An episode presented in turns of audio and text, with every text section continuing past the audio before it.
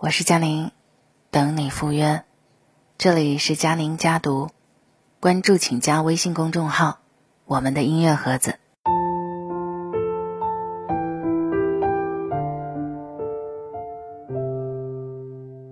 今天和大家分享的一篇文章来自阿一，文章的题目是“结婚三观一致最重要”，那些关于婚姻的谎言你中了几个？钱钟书先生曾说。婚姻是一座围城，外面的人想进去，里面的人呢想出来。不知婚姻真相的人忙着进城，看清婚姻真相的人急着出城。这座城隔着城里和城外的人，也藏着婚姻的秘密。今天我们就来说说关于婚姻的谎言，看看你到底中了几个呢？谎言一：结婚三观一致最重要。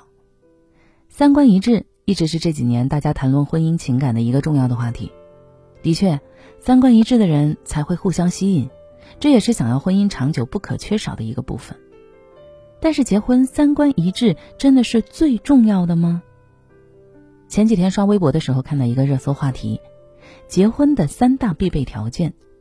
看到选项以后，我毫不犹豫地选择了三观兴趣一致，互相喜欢。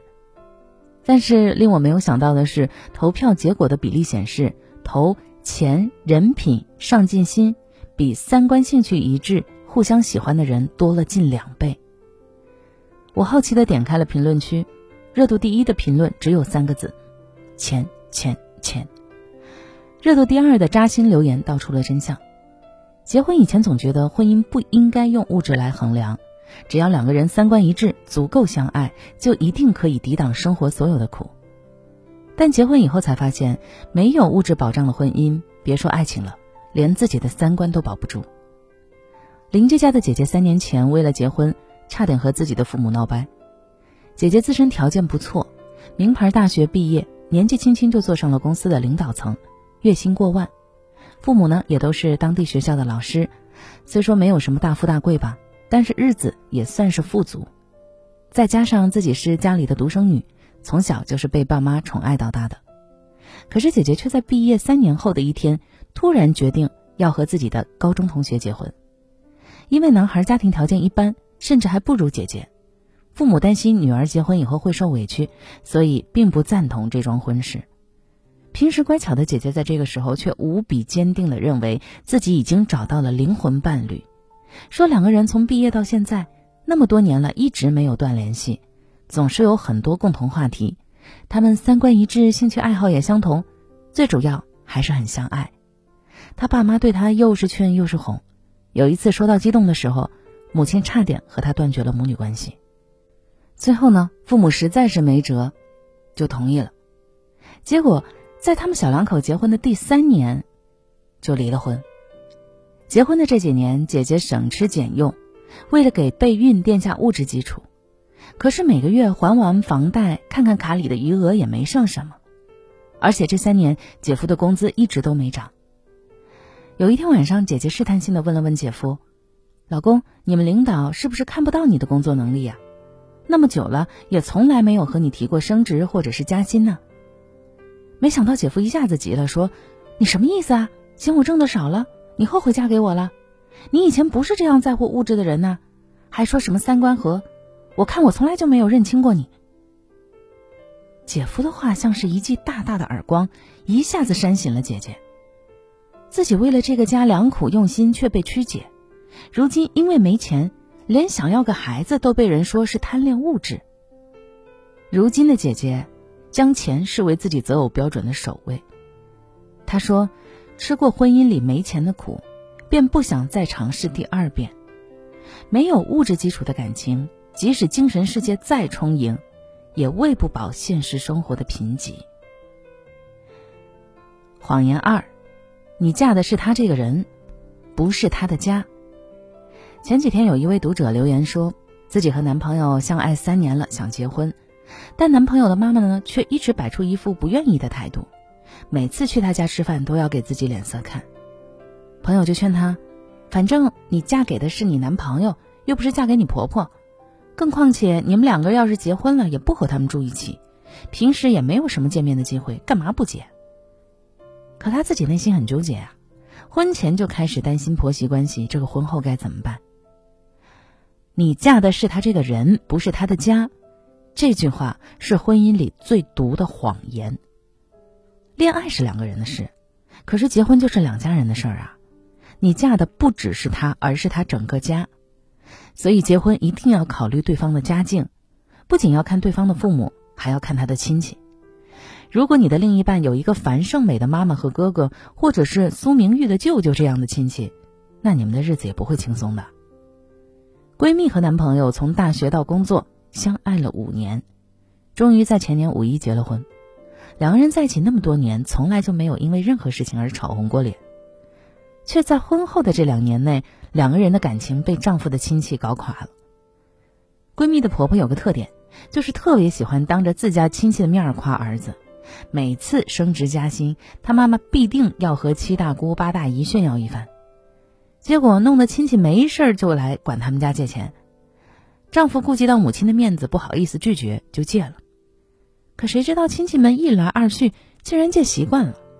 今天表弟上补习班需要钱，明天大爷换牙需要钱，后天三姨一家想出去旅行也管他们家借钱，而且啊，这几次借钱一次都没还过，导致这两个人结婚两年一点钱都没攒下。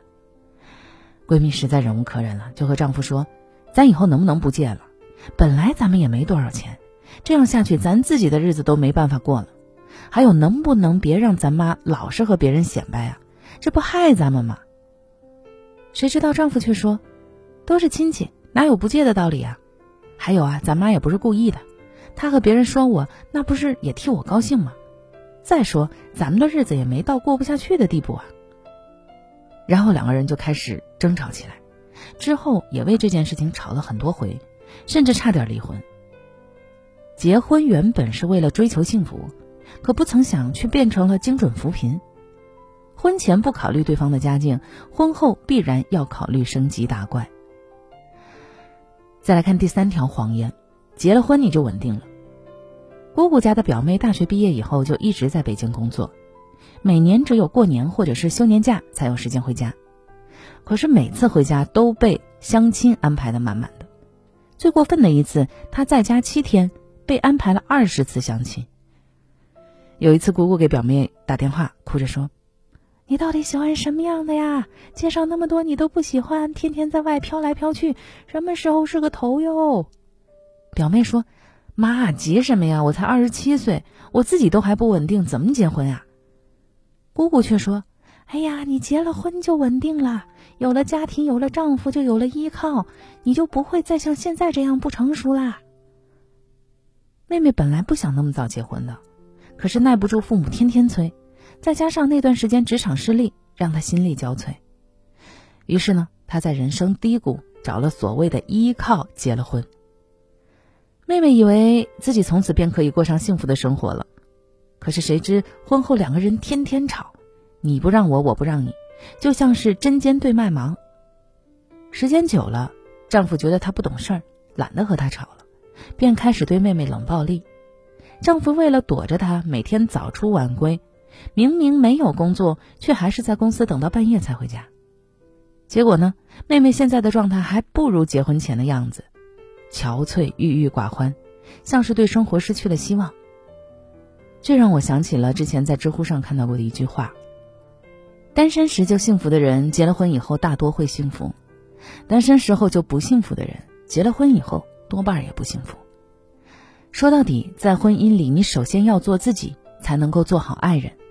自己强大了，那婚姻也只是锦上添花。就算有一天婚姻破裂了，那你不过是回到原来一个人生活吗？如果你因为生活不幸福而选择让婚姻带你走出人生的阴霾，从此过上幸福的生活，那这样的想法多半会落空。你的人生稳不稳定和结不结婚没有关系，婚姻也从来不是女人的避风港，同舟共济才能乘风破浪。婚姻这座围城里住着各种各样的夫妻，他们有的打打闹闹携手相伴一生的，有默默无语将就过完一生的，也有无法忍受。中途跑出城外的，还有在城里城外跑来跑去的。如果有一天你遇到了那个疼你、爱你、合适你，并且想一起进城的人，那希望你能够谨慎考虑，对对方负责，对自己负责，也对这段感情负责，在城里过完一生。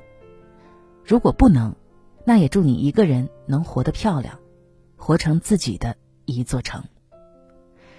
这就是今天的文章分享，我是佳宁，晚安。